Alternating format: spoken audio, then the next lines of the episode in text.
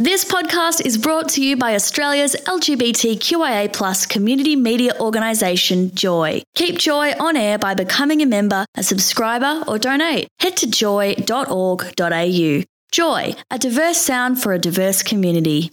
Melbourne's waking up to fresh sounds of Joy 94.9's Wednesday breakfast team. Rise up with Ginny and Adam, Joy 94.9. This morning, we're joined by a very special guest. Imagine someone having four different careers in a span of not very long, because he's a very young man. He's gone from PR to horse um, uh, horse training, farming to becoming a fashion student, and now he's on the verge of blowing his uh, fashion label into the world, stratosphere, if you want to put it that way. Johnny Szymanski, good morning. Welcome to Rise Up. Good morning. Oh my God, most people only have one career. Like my mum's been in the same job for 20 odd years.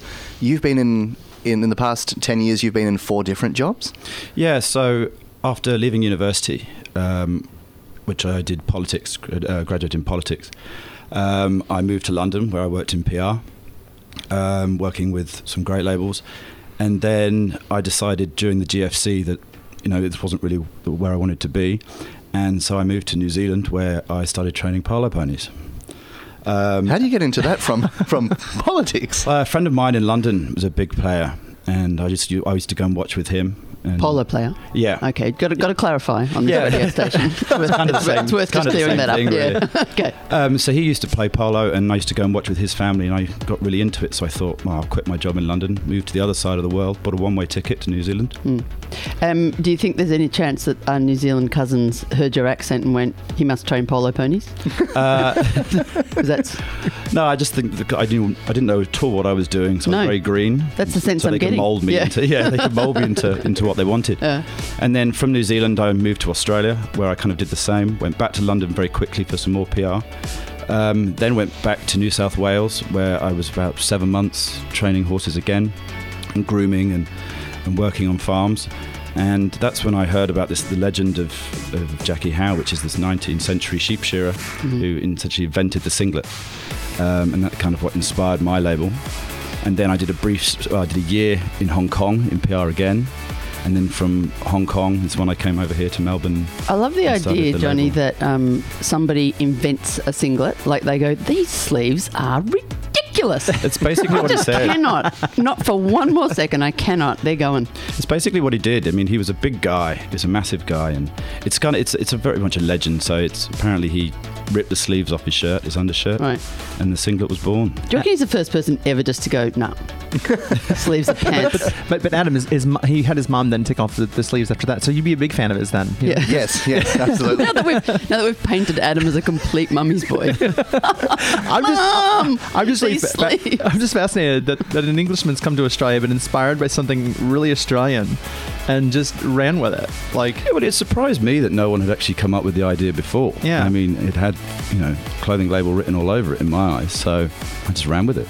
Sometimes it takes an Englishman who's trained polo ponies in New Zealand to, to, to work on this. right. Um, but we also need to need to realize um, your journey has all, hasn't hasn't been just a, a long one career wise. Also, your personal journey Yeah. um, was wasn't a let's say not everyone's dream dream run. Um, do you want to share your a bit about your coming out story? Yeah, I mean, I came out pretty late in life. Um, I was 27. I was living in Hong Kong, and it all happened. Uh, a very good friend of mine, my best friend, she flew over from the UK, and we went on holiday together to Indonesia. And we were on the island of Langkawi. Love is, Langkawi. yeah, it was amazing. In Malaysia, we were there earlier this year for our program director's wedding. Oh, It was was- amazing. and we- we were you know s- staying in a hut on the beach type thing and going out sunbathing every day and i kind of think i kind of knew that that's when i was going to be doing it i think and uh, kind of two days of sitting there under a sun lamp, under umbrella kind of mulling in my head you know what to do and then i actually first of all i went off into the into the hut and texted my sister and told her and waited for her to reply. And then I took, her name's Catherine, I took her down the beach, got to the end when I was going to tell her, you know, in this kind of orchestrated way and bottled it, didn't do it.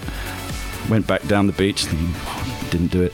Sat down to have a drink we were having a gin and tonic on the beach, and kind of this topic came up, and she said, "Well, are you?" And I went, "Yep." And she just literally looked at the waiter and went, "Another gin and tonic." Keep them coming. Do you know what I totally thought? Because I like to think what's going to happen at the end of a movie or a storyline. I totally think that Catherine thought you were about to propose. I- I was- I was thinking the same thing. 'cause Well, you're I a think that's what our parents are. We're really, Right. we're- she's my best friend, and I think that's what both our parents were. So hoping for, disappointing. yeah. It's like So the Bachelor. She's waiting for the line, That's and right. it's just like, "I'm gay," and she's like, Oh, can I have a rose? Do you mind? "Can I just get a flower?" Oh, but that's a beautiful story, Johnny. Yeah, and then kind of, and then obviously I wanted to tell my parents in person, Mm. so that I wasn't about a month until I was flying home. And you had to shut your sister up for that entire month.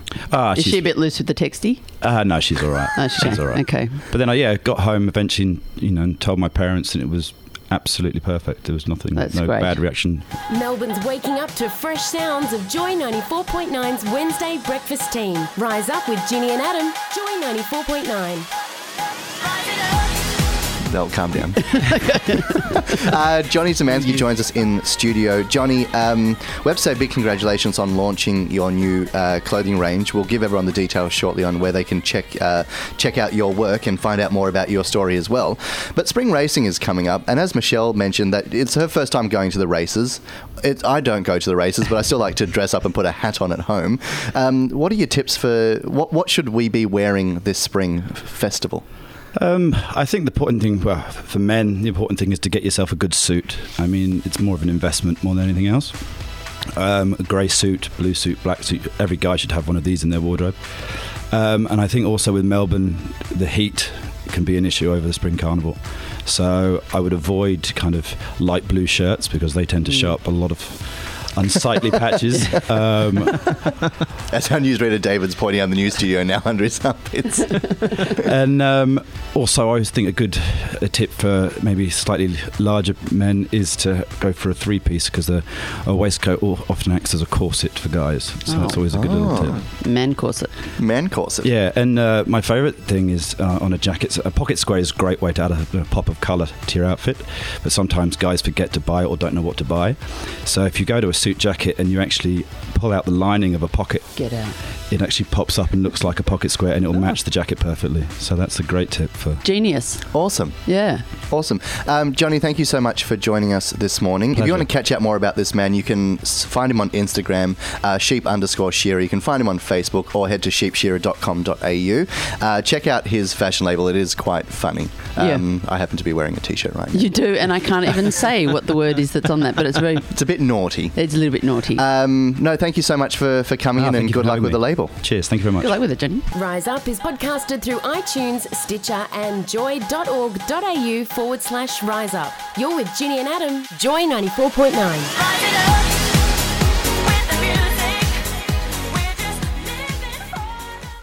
Thanks for listening to another Joy podcast brought to you by Australia's LGBTQIA plus community media organisation, Joy. Help keep Joy on air. Head to joy.org.au. Joy, a diverse sound for a diverse community.